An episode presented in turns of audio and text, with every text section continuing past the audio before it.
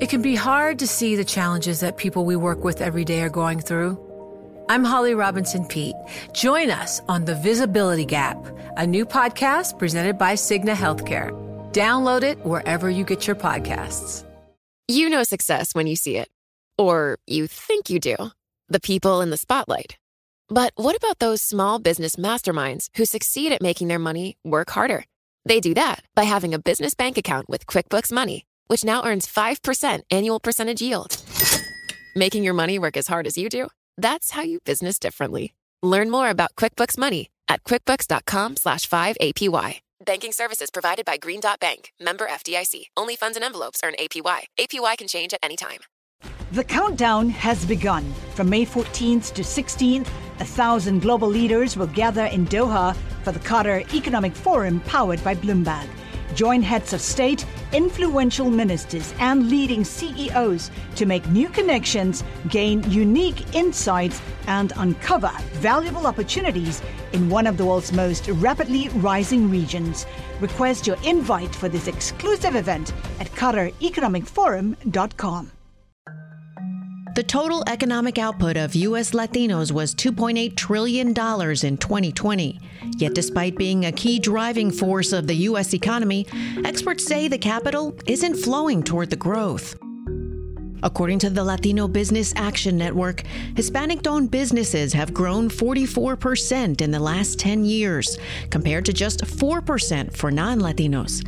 But less than 2% of the available venture capital funding in the U.S. goes into this cohort. This is the best economy in the world, the free enterprise system, but uh, it largely excludes small businesses and minority owned businesses even today. Ramiro Cavazos is the president and CEO of the United States Hispanic Chamber of Commerce commerce. And a big part of it, I think, is just the uh, relationships, it's networks. You know, I hate to say it, we're largely invisible. In order to make those connections, Ana Valdez, president and CEO of the Latino Donor Collaborative, says more VCs need to get out of their comfort zone. You need to start uh, reaching out to places where you actually never reach, people that may not be as well versed, that may not come from your environment, that may not look like you, that may not talk like you, but that are, that are making a lot lot of money.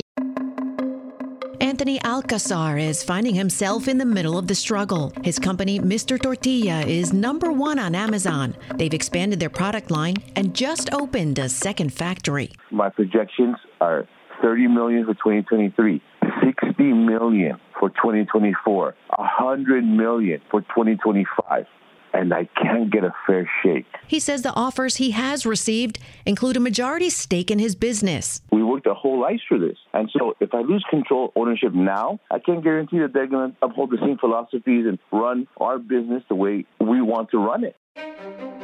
That's why Latino venture capitalists and uh, banking and community lenders and CDFIs, community development finance institutions, we got to get them to step up. L'ATTITUDE Ventures is doing just that.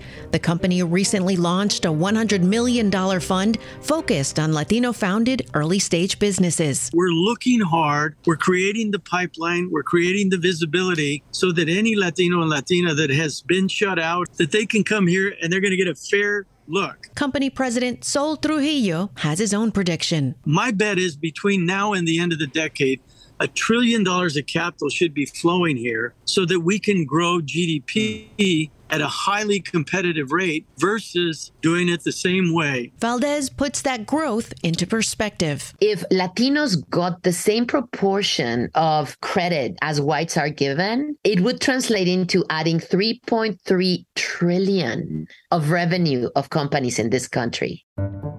But it's not only venture capital funding. LBAN reports the odds of loan approval from national banks are 60% lower for Latino owned businesses. Industry leaders say it comes down to diversification. It's a proportionate representation at all levels in the bank, from the board all the way to the C suite, all the way to the executive branch, and then to the branches. Actress, singer, and entrepreneur Jennifer Lopez is looking to change the playing field.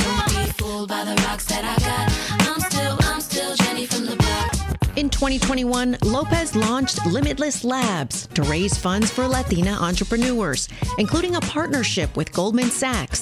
And this past June, Lopez partnered with Grameen America to help distribute $14 billion in loans to 600,000 Latina business owners by 2030. The future of this economy will depend on small businesses and Latino owned businesses because uh, of sheer demographics. According to the U.S. Census Bureau, more than half of the total U.S. population growth between 2010 and 2020 came from Hispanics. And with Latino entrepreneurs starting small businesses faster than the rest of the startup population, the rising tide will lift all boats.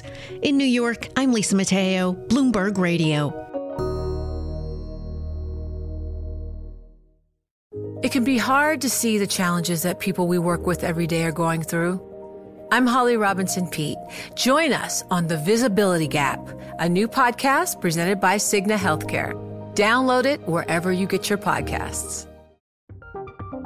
From Silicon Valley to Wall Street, the promise and perils of artificial intelligence are playing out on the world stage.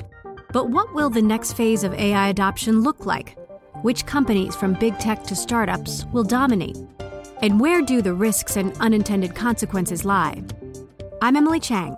Join me at Bloomberg Tech in San Francisco, May 9th, to answer many of the industry's burning questions, alongside Snap's Evan Spiegel, Xbox President Sarah Bond, OpenAI's Brad Lightcap, top researcher Dr. Fei Fei Li of Stanford, and many more.